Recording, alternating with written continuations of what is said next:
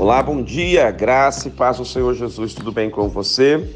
1 Tessalonicenses capítulo 5, verso 19, não apagueis o Espírito.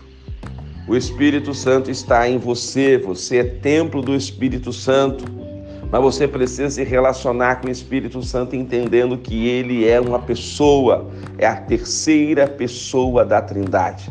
O Espírito Santo tem sentimentos, o Espírito Santo tem vontade, o Espírito Santo deseja ser soberano na sua vida. Não ignore a presença do Espírito Santo. Lembre-se, você é santuário de Deus. O Espírito Santo habita em você. Ele intercede por você com gemidos inexprimíveis. Ele é o seu consolador. É ele quem te convence de todo pecado. É ele quem te lembra tudo aquilo que é necessário ser lembrado acerca da palavra do Senhor. É ele quem ativa em você a cultura do céu. Que hoje você possa aquecer o seu coração com a presença do Espírito Santo.